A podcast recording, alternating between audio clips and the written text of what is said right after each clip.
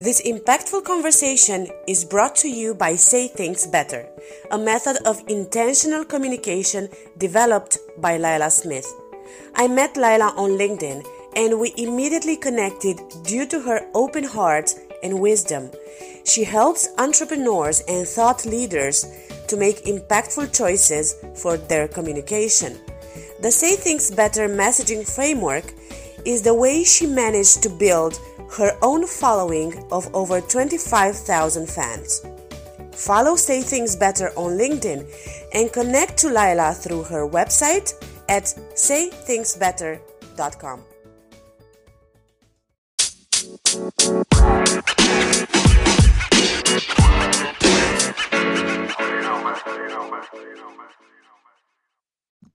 Welcome to Impact by Choice podcast with your host, Andrada Anite, where we find out how regular people with great ideas make an impact by choice.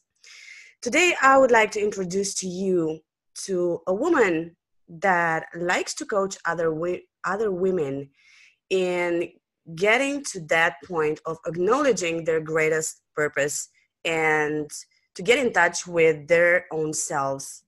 Confession time. I'm going to tell you that I'm really nervous to have Louise H. Reed on the show today because she's in that place where I want to get, um, you know, somewhere in the near future. So I'm not going to say absolutely anything. I'm going to let her introduce herself. So, welcome to the show, Louise. Thank you so much for accepting to be my guest. It's absolutely my pleasure. Thank you for thank you for the intro and introducing myself. Wow, that's uh, I always find that tough. I find it easier to introduce other people than myself. Um, but before I even do that, I wanted to acknowledge something that you've shared with with me and um, and divulge a little bit to the listen your listeners, and that's that you in having me on the show, it's you've gone to sort of your next level of discomfort. And I think I want to acknowledge that, and I really want to sort of celebrate you for that because I think that's a really great. You're a really great example of really what we're trying to encourage others to do by making you. know making an impact by choice is is is will take stepping into that next level of discomfort. So you've done that. So you've done that. Thank you. Yeah tell, tell us a bit after you introduce yourself please tell us uh, a bit about this upscaling your next um, going to the next level of your discomfort because i just loved it. I heard it in your show in your last episode and i want my listeners to learn from you what sure. where does that come from and what do we need to take from it? Sure.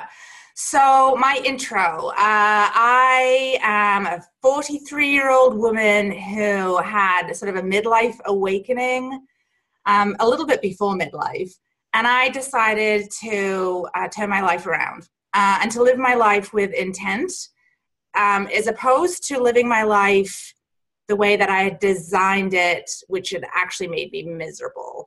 And so the long and short of it is I um, decided to make make choices in my life that were extremely scary, which did involve leaving a relationship of 25 years. And I decided to leave corporate and start my own business to follow my true purpose and passion. And that's helping women level up in their lives. I'm particularly interested in the intersection between business and life. Mm-hmm. Um, and in the coaching that I do with women, um, essentially I help them stress less and live more. And usually that, that stress less, live more. And all my stuff is rooted in positive psychology because I've got a science background, so I'm a bit of a science geek. Mm-hmm. Um, and I like the intersection of science and soul we're not human doings we're actually human beings and that's where i like to play. Right. Right. And i've i've actually listened to that in your previous shows that you are a um, science geek as you say.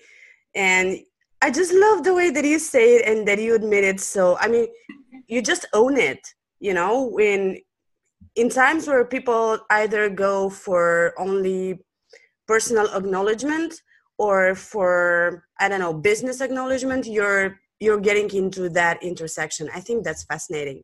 Tell us more. Thank you. So um you know i think that we're always in the process of becoming you never arrive. And as soon as I realized that, it changed nothing and yet it changed everything. So as it relates more specifically to your question, so you know, I my dad is a nuclear physicist. My mom um, was in in psychology, and I grew up in a house that was more science focused. Mm-hmm. You know, science was the way of the world, and if you couldn't see it or prove it, it wasn't real. Um, and so I grew up that way. I got a biology degree, and yet I still felt this something inside. And I guess it was my soul's whispers that I really ignored for many, many, many years. Um, and I've, I've since I since heard Oprah say something, and that really resonated with me. And that's uh, listen to the whispers of your soul. And so I started listening to those whispers. Uh, back in 1997, which seems like forever ago, I did take, uh, I did study wellness. And at that time, wellness was like voodoo. Um, I used to say wellness and I had to whisper it because I felt like if I said it too loud, there'd be this, I don't know, atomic bomb that would go off around me or something because people were so nervous. like, what the heck are they? Is she going to pull out this doll and, and put pins in me or something? Right. Um, and so, even though I was really passionate about that whole exploration of soul at that time and, and personal and human well being, I, I tucked it away for a while because there really was there was not that much of an acceptance of it. And i guess i wasn't strong enough in my own sort of sense of self to sort of to embrace that and see how that could i could ignore i could bring that into my view my worldview. Mm-hmm. so as life carried on you know and i worked in corporate and i did some stuff and i did some great stuff but it was really out of alignment with my my my sense of self I went through personal things, I went through professional things, and through all of that, what I've learned being in my 40s now is you can just so own who you are, acknowledge with confidence who you're not. And it's sort of allowed those, uh, by choice, I allowed those things to align, and I really stepped into my science and soul practice. Um, so that's sort of the long winded explanation and story is that winding road about how those things came together. Mm. But I want to ask you, given have given your your background with your parents as scientists, both of them, um, I understand that you started listening to your soul whispers more whispers more and more. However, how did science get along with with the soul parts? You know, many people probably think still think that science and you know personal development still exclude each other. What what would you tell anyone that would ask you something like that? How how to merge them? I i think that's a fantastic question and i love that you asked that. And thankfully there's an area of psychology it's called positive psychology that's been looking at this for about 25 years. And it is sort of that intersection of what actually makes a human successful and fulfilled Mm-hmm. And it's been looking at neuroscience, it's been looking at, they've been looking at um, different hormone levels in the body that occur when you do things that make you feel good. And so science now is backing up how having fun in your life and the chemicals that get released in your body decrease stress and give a greater sense of overall happiness and well-being. And we're on this quest. I mean, really, isn't everyone on a quest just to feel good each day and enjoy the people in their lives and enjoy yeah. doing what they do at work. And so now science, now we have the science to back up that having fun, engaging in work that makes you feel lost, you know, the passage of time, um, you don't even aware, you're not even aware of the passage of time and you miss meals and you don't even notice you're in that flow. There's now science and physiology and research that backs up why that actually contributes to higher levels of sex, success and well-being relationships, same thing. Um, oxytocin is released in the body uh, when you're feeling good and engaging in conversation and in, in real, true connections with other people who um, who matter to you, and that then reduces stress hormones. We know what happens to the brain when we're in when we're under stress, and our ability to problem solve and innovate shuts down. There's right. science to back all of this up now, and so the answer is then being in touch with your soul and engaging in things that are good for your body and your mind and your soul make you more productive then when you're engaging in work that lights you up that's um, you know and that's and that's um, achievement based right it allows you to be more successful in those areas of your life when you take care of your your soul. And yeah, that's you can tell it kind of like it lights me up because this stuff is is majorly impactful and people can make a small step each day towards greater success and fulfillment. It's funny that you said that because just last evening I bought I bought a book which is called one second let me tell you. Um, it just came to my mind because you said about small steps. And i just loved its title and the principle uh, hold on one second one second. You've got me sitting on the edge of my seat and i'm going to write this down because i'm a huge reader. Sorry sorry sorry. Okay, okay. Uh, is one small step can change your life? Mm. kaizen uh, principle. The kaizen way. Awesome. One small step. Can change your life? Love it. The kaizen way. And it's written by Robert Maurer, M A U R E R. Okay. I can I can't wait to to open it up, you know, but it it just came to my mind as I said because you said that just a small step, you know, can change your entire life and I totally agree with that, especially when when it comes to smiles. You know, I have a thing for smiling and I always advise people regardless of how angry you are just try to smile to the first people that first person that you meet you know because you never know what an impact a smile can have on someone's day so yeah i'm so I'm, true and the science the science to back that up too just so you know yeah i i read something i think last year about how the brain does not um, make any kind of difference between what's reality and what's what's actually um, fake so yeah. So the first advice that was there was a list of five, but I only remember very well one. Uh, one of the points mentioned, which was smile because your brain will then receive all those vibes that you are happy, and yet yet you're just you know faking it. But in the end, your brain will just believe it. So it will brighten your day just by smiling.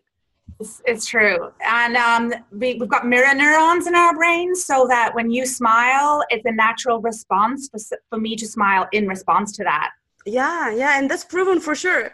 I know. So, I mean, it's really, it, it sounds, I'd love to encourage your listeners. I'm sure there'll be a listener right now who's turning their nose up at that.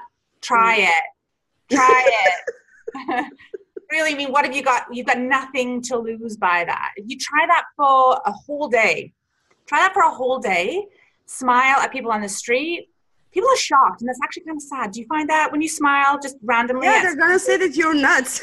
I know. But then, you know, to your point, you never know the impact that that has made on someone else. Um, and at the same time, you're actually changing your own physiology. It, it does change your physiology. Precisely. And so I love, I love that, that. Like that is an example of one small step. And it's going back as well to what you were saying at the beginning of our conversation. And, and before we started recording, we started chatting about this a little bit about um, next level of discomfort. Yeah, please tell us about it. Yeah, so I was interviewing on my show one of my secret mentors. I revealed to you that that was someone who I've been looking up to for, for quite a while in the you know the personal development space. And um, I reached out and I went to my next level of discomfort by asking her to be on my show. And I didn't even you know I've asked other people to be on my show, big people to be on my show, and they've not even responded. And so I was sort of, you know, well, that's that might be what happens here. And when she said yes, I fell off, like almost fell off my chair. so um, I didn't call it next step or the next level of discomfort. But when when she was on the show, she was talking about doing the work, how in the personal development space, and I've been guilty of this, and I don't know if you've been guilty of this too. Yes, listeners, I wouldn't be guilty of this. I can admit it. yeah, like doing the reading, listening to the podcasts, um, taking great notes, um, having great intentions. All that's great. And I'm not saying don't stop doing that. Like keep doing those things. But at some point, you've got to do the work. Right.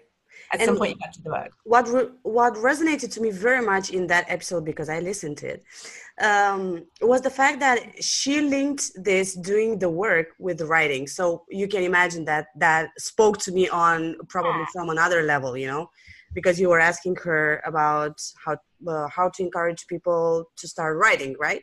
Yeah. And she just linked it to doing the work yeah it's and it sounds it sounds so silly and simple yet really often the most profound things that you can do in your life to make the shifts and pivots that you want are actually far simpler than you think. And so doing so doing the work was was what you know what sort of started the conversation to then you know so then what do you do? And um, it's not about taking a leap across the grand canyon necessarily. It might be just having taking a little like, taking a jump mm-hmm. like you're playing hopscotch you don't have to go and jump across grand canyon you don't have to go and do a big thing like bungee jump but if if the next level of discomfort for you is playing hopscotch, then just do that kind of jump. And I feel like that takes so much pressure off. It right. takes so much pressure off.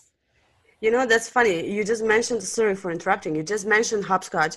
You know what I did last summer? I actually jumped hopscotch with my girls in the park. and I were parents just looking at me like crazy, you know?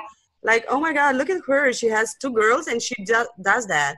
But, you know, well, anyway, this will take the conversation in another level, on another level, speaking about the inner child, because I want to get there with you as well. But I'm gonna let you finish this and just move on afterwards. well, I, think I think we're good. Like I think that was that's really was the takeaway, and the thing I wanted to share most um, was to remove that fear of having to do it right and having to. Um, I, I t- often think about writing an essay. When I was in high school, um, you know, I would write how many versions of an essay, get how many people to revise it and give edits before I submitted my final essay for marking by the teacher. I feel like once you become an adult, like when did we stop being able to do drafts? When did we stop being able to do the rough draft? Like think about your book.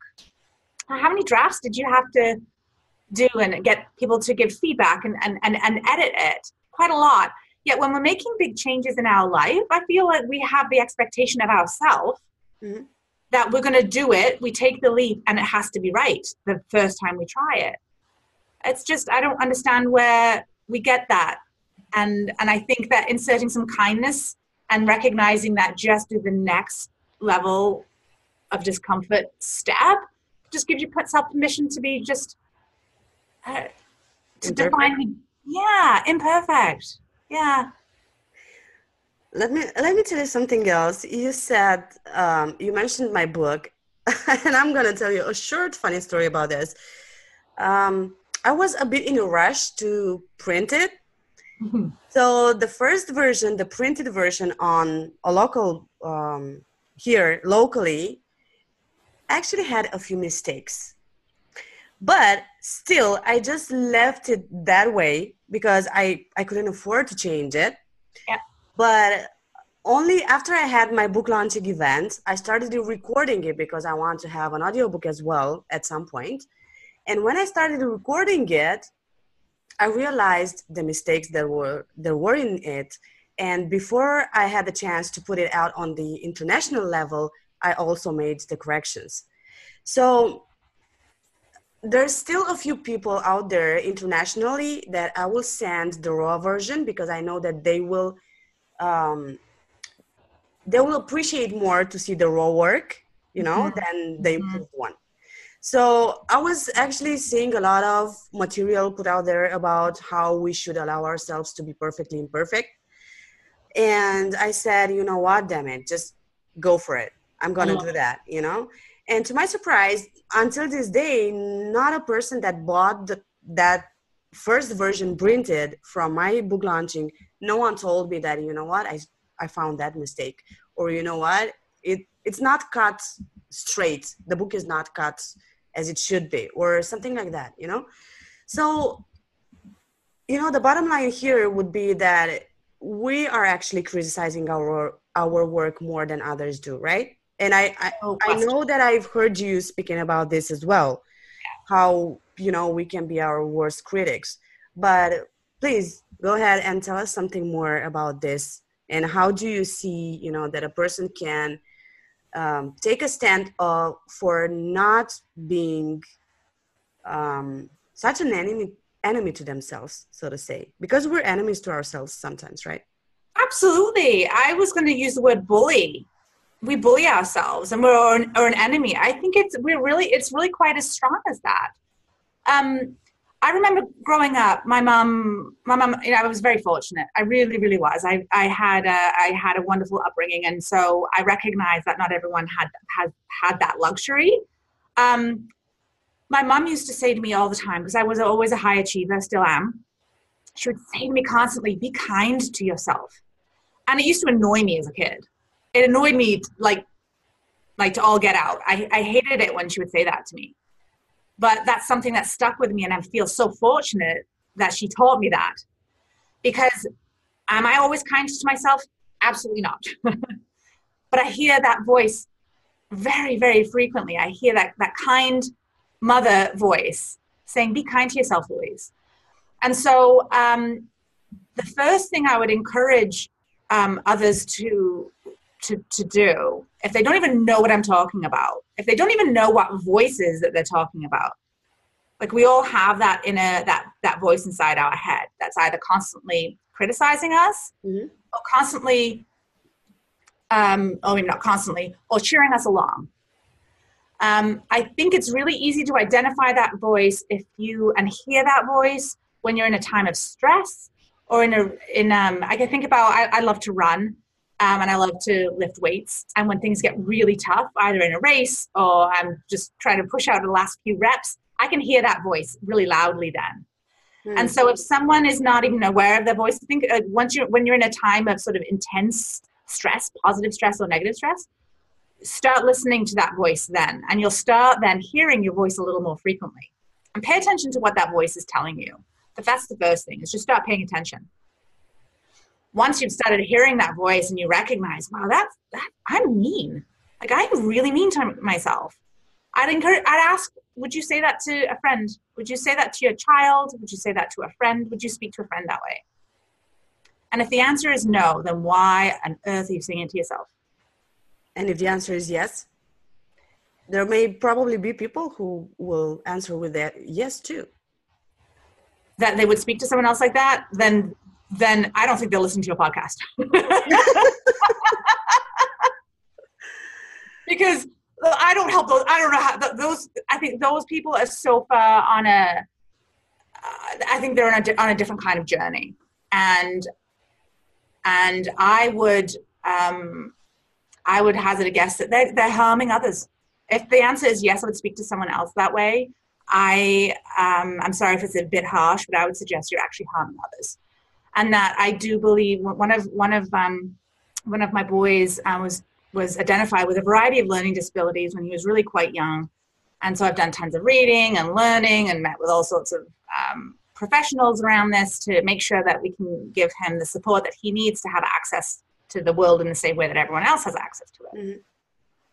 And one of the professionals um, that I met with, he said, "Hurt people, hurt people." Yeah, that's true. And I was the I was gobsmacked. You know, this was a little person at that time. He was he was six. He was holding knives to his throat. He was really physical with me. Um, and I was the only one that he was physical with. It's like I was that safe place that he could let all of his frustrations out. You know, over the course of the day when he was struggling through life, I was that person who was that punching bag and I, although I knew that to be true, I understood that this little person was hurting. Once, once that therapist said that to me, it just, I mean, it made me crumble, you know. And so, thankfully, he is he is thriving. Mm-hmm. Um, but that's has always stuck with me. So, to just getting back to your question, which was kind of funny, and I actually have some other things I would say about that person if they actually said yes. I do speak to other people that way. But my kind response is. Um, that person's probably hurting themselves. Right? They're probably hurting themselves, which is why they're hurting others. True, because they don't respect themselves, right? Because I, I am true believer. I'm a true believer that respect starts with ourselves, and no after that we can, you know, just channel it, just like universal love, right? Starts with ourselves, and then we can channel it to the others. You can't give what you don't have. So if you don't have self love, how are you giving or kindness? Um, it's hard to afford it's hard to give that to others um, But I have I, I've got a, I've got a name for my voice. Mm. I've got a name for my voice, and I call her Sally. a lot I do. I don't know why I came up with Sally. I'm sorry if there's a listener listener that's called Sally, because I no there was no connection to the name. Just happened to be what I came up with. And um, it's going now to your comment about your inner child. Like I, um, some people I've heard speak really, really meanly to that person inside them, and that my Sally is just trying to keep me safe. My Sally is just trying to keep me safe. But Sally doesn't know that I have other things that I want to do in this world that are going to make me uncomfortable and put me at risk in some ways, right? Put my ego at risk. Right. And I'm fine with that. Put um, my lifestyle at risk, put my finances at risk.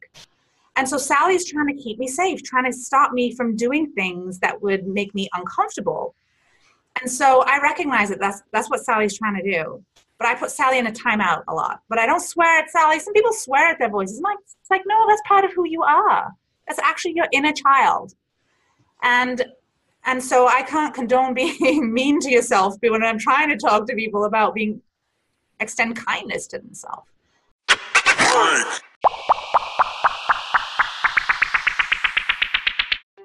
We all know how hard it is to grow, right? Especially if we are in the first month or years of our journey of our business startup or we're coaching or we're writing and we want to spread the word about us. We all know that is pretty difficult to get the word out there. But that's exactly where i come in. I want to host an ad about your business into my podcast impact by choice. So look me up on linkedin andrada anite i would love to work with you further on, and I would love to help you boost the visibility of your brand. Get ready for the free global app that works for you. WorkApp is set to revolutionize the way people connect in their personal and professional lives. Finally, there's a one stop shop to help you post jobs or gain employment. Would you like your very own digital shop without any fees or charges? A global messaging service and you can also post all types of events and courses, and you can buy, sell, or rent any items you wish. WorkApp is a global platform that helps you find what you need when you need it without any costs or delays. So, sign up for this exciting new service today. WorkApp works for you.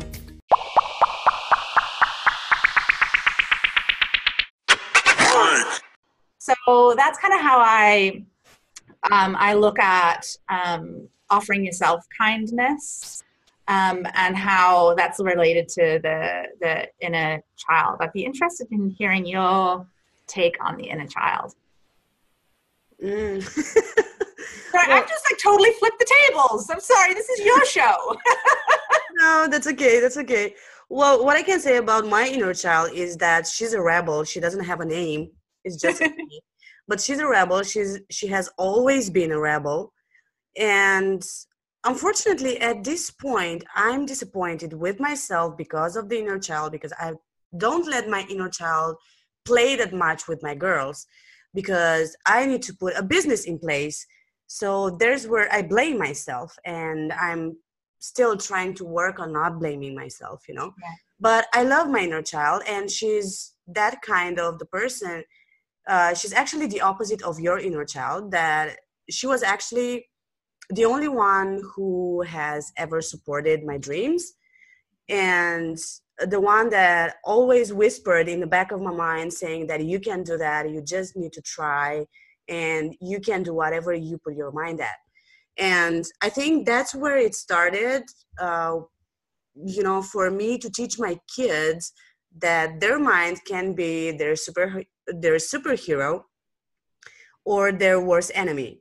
Yep. So actually, last summer, from um, while taking a challenge, you know, the seven lessons, seven stories challenge, I think, from LinkedIn.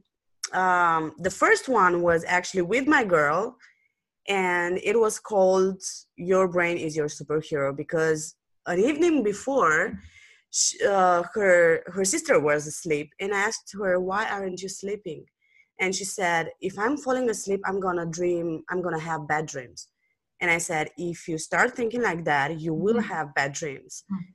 And I asked her, why do you think that you're gonna have dreams? I don't know. I'm gonna have monsters, and I'm gonna I'm gonna cry and stuff like that.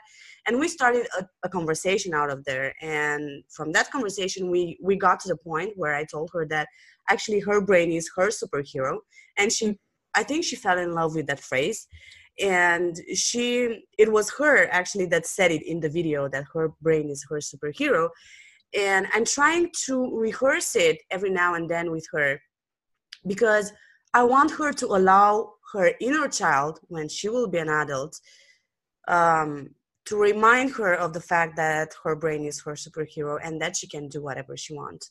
And you know is is valid for the other as well for both of my girls it's just that at this point in time the elder one is more receptive it's more like Yeah.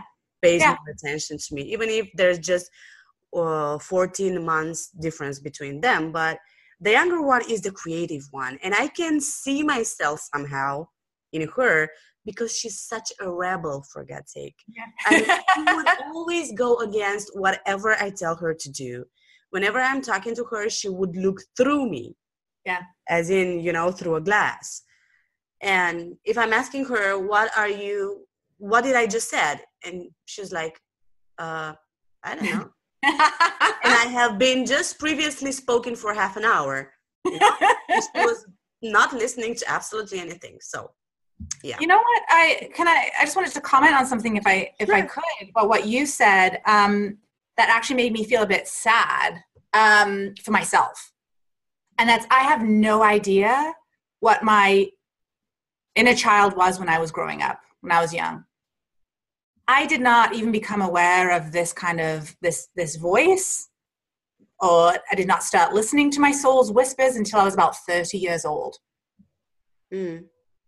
Um, and Well, so think- I, don't even. in- sorry for interrupting. I think we're in the same boat because that's the point when I I started to become fed up with what what was going on in our in my life, and when I said that I want something different. So Right. I'm with you on on the 30 years old journey. yeah and i feel like my inner child is actually the child that i was growing up i was safe i was um, i did the right thing. I was a people pleaser. And i love i love making people happy. I truly truly do. But i did that to at the expense of making myself happy. Right. that was that was that was where like i think everything is a continuum. Exercising is a continuum. Drinking alcohol is a continuum right between healthy and unhealthy. And i think people pleasing is another example of it's just a continuum. There's a healthy Yeah. element of it. We can't walk around the world just thinking about ourselves we do want to connect with and, and bring joy to other people but Right. just not at the expense of ourselves so I feel like my inner child, I feel like I'm living a rebel life now. And it's my inner child. It's almost like maybe it's done a flip flop, maybe. I'm not sure. But um, yeah, I think really being aware of uh, you being your biggest. I love the superhero comment. Are you being, but are you, is your, say, say that again to me. Your brain is your superpower? Your brain is your superhero.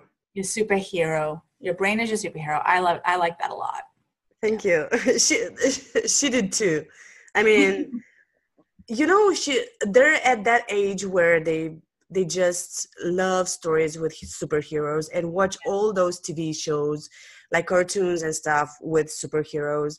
They play in the kindergarten with about superheroes, you know, and I I thought that that was the best way for her to actually understand what I'm telling her Yeah. of how powerful her brain was. So I think that subconsciously that's that's the explanation of why I brought it up this way. But I'm happy I did, and I'm happy that she perceived it well. And I do hope that that will live with her.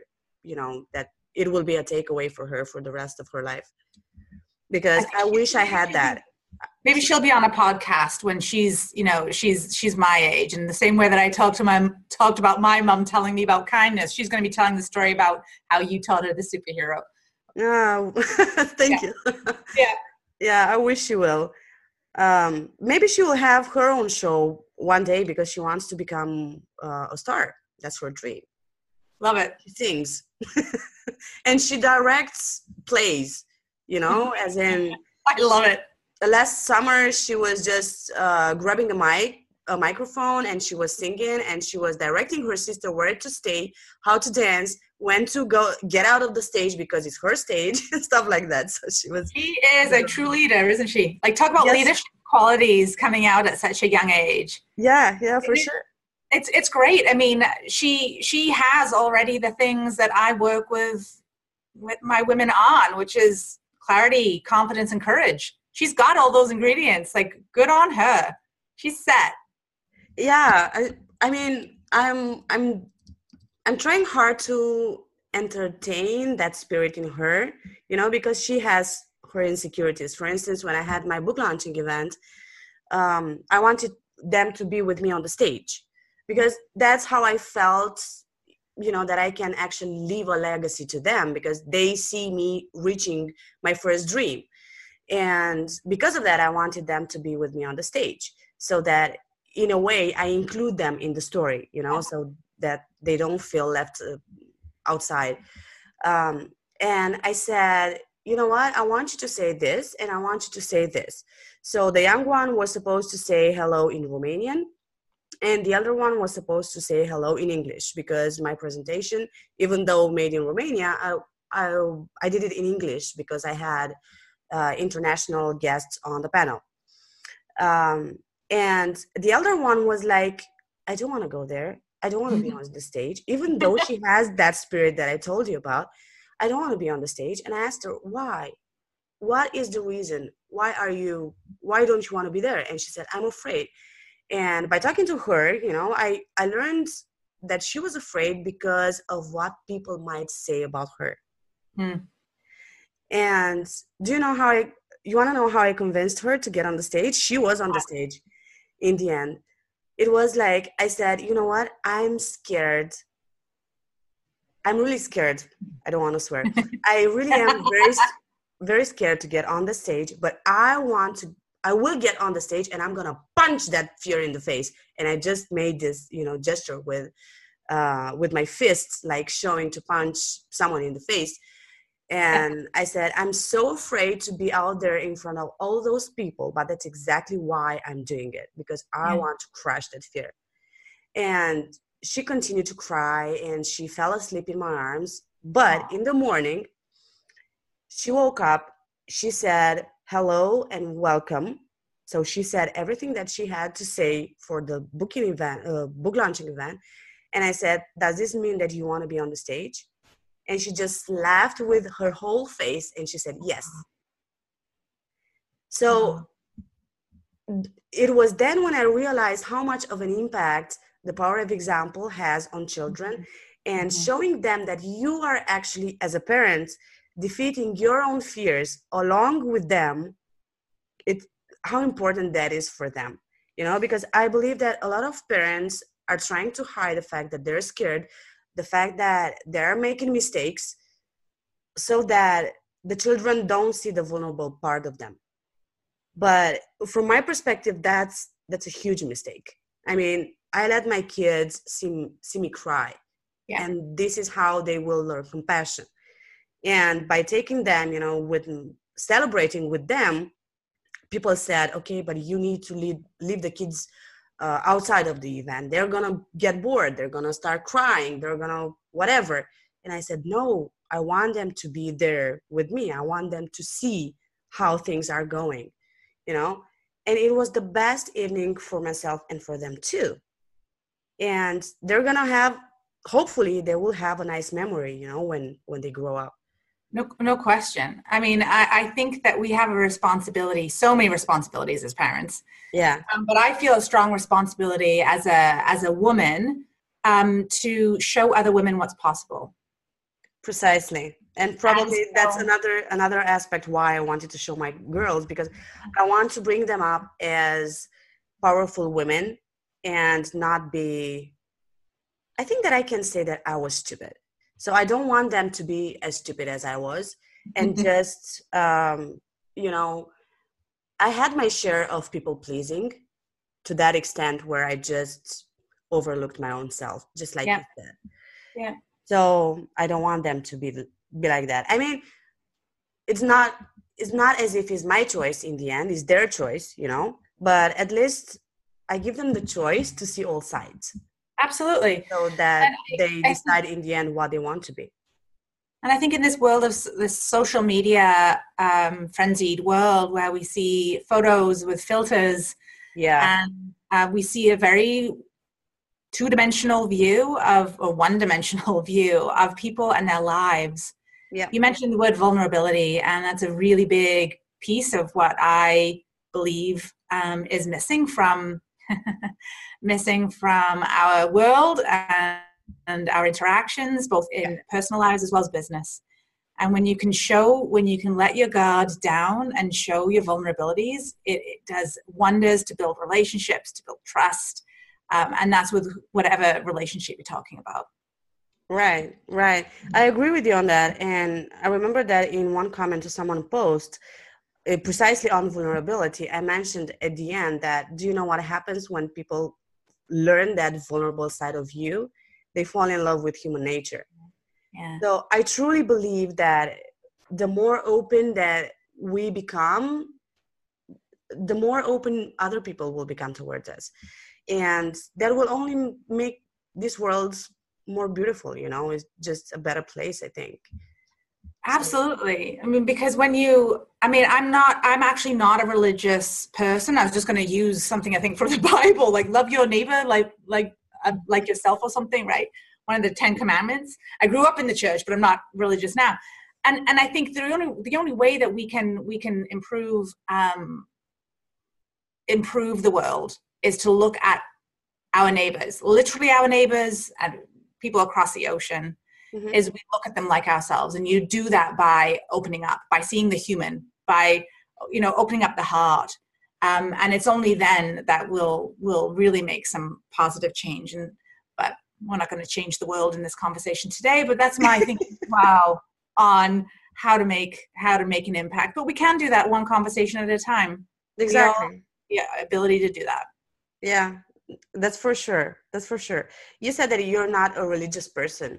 However i'm sure that you and i've heard you say a lot in your show at least you know um, giving hints on that and making posts on on the fact that you are a true believer in the law of attraction right? Yeah. and in my opinion that that doesn't have to do with any religion in the world. It's just a general let's say law uh, valid for everyone. So yeah. how would you define that for a person that never heard about the law of attraction? And why i mean not why how did you come to the realization that the law of attraction actually works for you? That's a that's an interesting question. That's tough. And so i think i came about it at a very in a very sort of haphazard haphazard way mm. sort of how my life ended up unfolding um, it's quite similar in that what you know I, I, mentioned that i got to the age of 30 and i had done exactly what i wanted to in my life. I had the kids the house the husband the the job the everything um, and i was absolutely miserable and really unraveled. It was then that i started to look at my life and think well this didn't work. So if i'm wanting to find some joy i need to try a different approach and it wasn't quite as intentional as that. I definitely had a, an internal and mental shift but it wasn't quite as articulate as that because i didn't i was searching. Mm-hmm. so i think then i started to show up differently in the world. I started to to to expand my heart more and look look out. And i realized that as that energy shifted in me things and people that came to me shifted Mm-hmm. And so that piqued my interest. And so um, I know we hear a lot like attracts like and and and we talk hear a lot about manifesting and I believe in manifesting, but manifesting doesn't work without the work. Right. Manifesting doesn't work without intent. It doesn't work without action. Um, and so I started. Well, I believe in a lot of the fundamentals of the law of attraction. I think it's got a lot of negative, uh, has had a lot of negative press. So I actually don't typically use that phrase because although I use a lot of the elements associated with it. Yeah. Because I think there's a negative connotation, but um, I really think I really focus on working hard and being really intentional about what who you want to be in your life, how you want to show up, how you want to be impacting others, figuring out how you go about doing that and taking strong action in pursuit of that, but being open to receive what comes your way along that journey.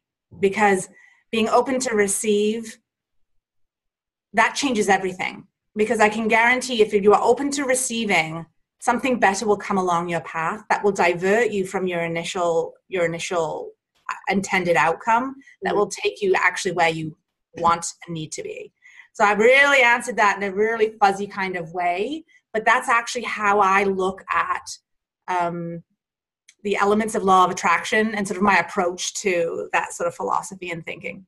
But that's the interesting aspect you know in in interacting with a lot of people and learning different angles of the same mm-hmm. concept. I, I think it's absolutely beautiful that we get the chance to learn how other people see it. Why not? Mm-hmm. we don't need to just go for um, only one commonly accepted idea right and we can make we can all make our own defini- definition so i i definitely like your definition of the law of attraction but I want to go back for a second, and you said that at some point there was a shift in your in your mind and in your way of being towards the others.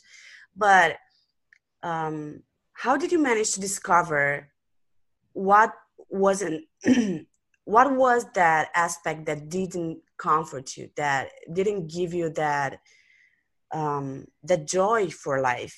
And how did you manage to actually make that shift? Because when you have everything so to say you had a car you had a family you had everything that you wanted to become right yeah so what was the thing that made you miserable and you wanted to change it that bad and what was the thing that made you admit it in the first place uh, well, I should say that it took me 10 years to go from waking up that day and recognizing this is exactly what I planned my life to be, and I'm really miserable. It took 10 years to get to the point of making change. Mm-hmm. So I do want to emphasize, and I, so I really want to emphasize that. Um, and it was through that journey of finding my way back to me that I actually found my passion in life. I feel like your pain often becomes, can become your purpose and my pain definitely became my purpose. My pain of not knowing who I was, what made me happy, and how to even find it mm-hmm. is now, and that journey that I went through is now what I have made my life's purpose to, to help other women in. So, so what did I, so sorry, you asked me, what did I, what did I do? How did I know? Um, th- this is kind of hindsight's 2020, isn't it? So it was sort of when that it really was a day that i woke up and, and and i know that sounds quite dramatic but it really it really was it was almost there was a very significant event that happened in my marriage um, that i'm actually not even at liberty to talk about mm-hmm. uh, i'm an open book but i'm i'm actually not legally allowed to talk about it that i, I mentioned that because it just tells you sort of how extreme this situation was mm-hmm. um, that i realized was the universe screaming at me.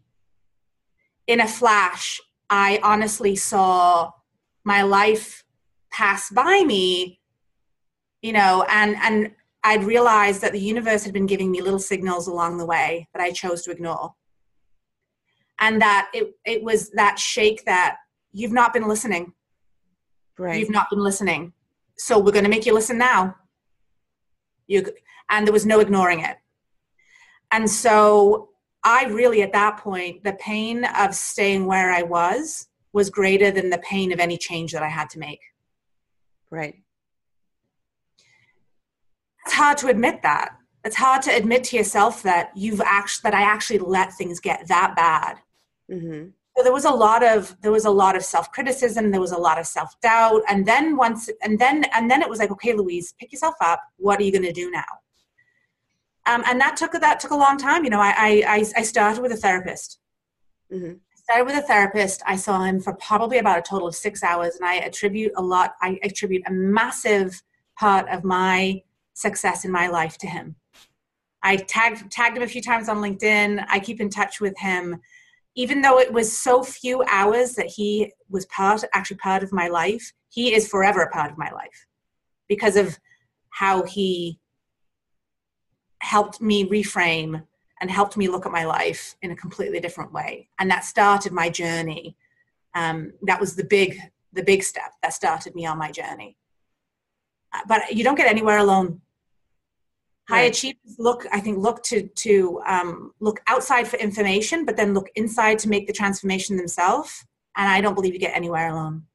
And the moment that i started to open myself up to the help and support of others the moment that i realized it's okay to louise to not have all the answers it's not okay to do nothing but it's okay to know that you don't know what to do and you reach out to help. The moment i accepted that and allowed myself to move in that direction things uh, things just continue to shift more and more because people want to help. People want to help.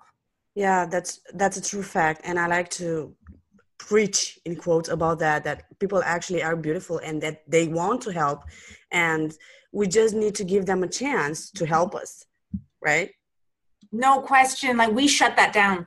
We shut that down. We yeah. choose to shut those people out. Yeah because we're being skeptical about other people unfortunately because of the trends of society because of the belief systems that we are being you know taught since childhood and we're bringing with us as as the luggage that is not ours you know along the way. It's also about being vulnerable because you have to be vulnerable when you reach out to someone you are putting yourself out there to potentially get rejected. Precisely yes. And that's that inner child. That's that inner child that wants to protect you so so keeps you small keeps you safe. But the only way that we actually grow is by taking risk and we will get hurt. And you know what?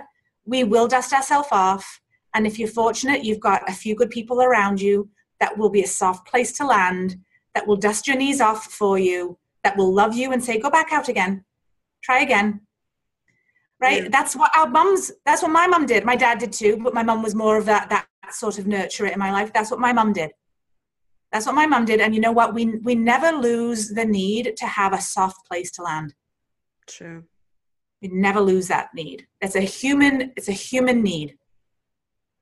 It's a human need. That is for sure. And you're lucky to have had such a family beside you. Um, but being in this space, I want to ask you at this very moment, and I would like to end our conversation with this. Um, how what is the way that you choose to make on impact on women's life on on the life of women that you help today? Tell us a bit about what you do in detail. Sure. So um, the, there are two main ways that i do that. One is through coaching. And so my favorite thing to do is actually group coaching and my I, I, I like to bring women together who want to level up in their life um, and through a process of self discovery. So I, I have them go through quite a process of connect to self, discover possibilities, and then respond in a way that brings them closer in closer alignment to the way that they want to be in the world. Um, and when that, those things happen together in collaboration, in connection, and in the safety of other women, true uh, true magic happens. And if it's something that you have never experienced, I encourage you to reach out and find a person or a group of women that you can connect with in that capacity. I believe that I'm a humanist and I believe that women need to support women, men need to support men, we all need women need to support men, we all need to support each other. But there is something special in sisterhood. And so I do, um, so I coach, I, co- I coach women um, specifically in, in that sort of capacity. And then I, uh, I too have um, a podcast, a, a, live radio show. Actually, I, I do live show because life is live, and so dogs bark.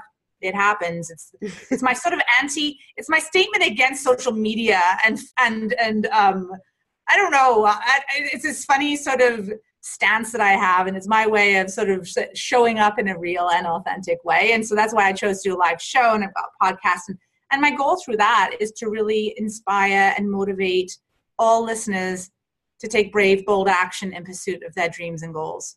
And so I like to bring people on the show who offer their own story and showcase how they have taken brave, bold action in their own life to then inspire others to do the same in theirs.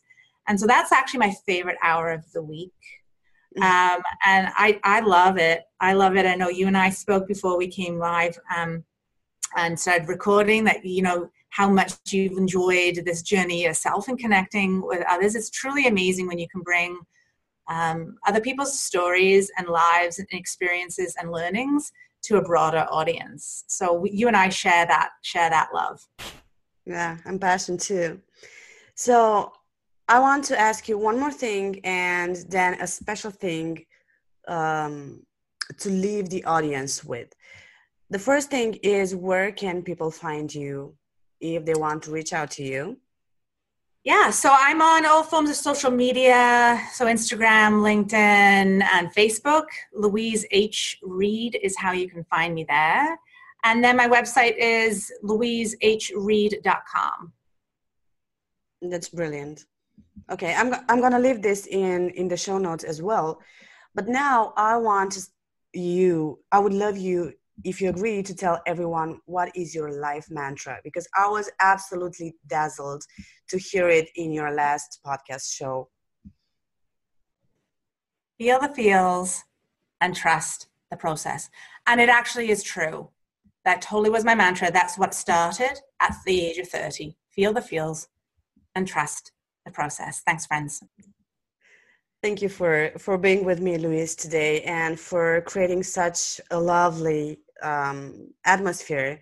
Because, as I said in the beginning, I was very, very ang- um, ex- excited, anxious, whatever you want to call it. You know, nervous to have you on the show. But I'm really happy that we've come so far and that we've covered so many topics. So, once again, thank you very much for um, being with me today.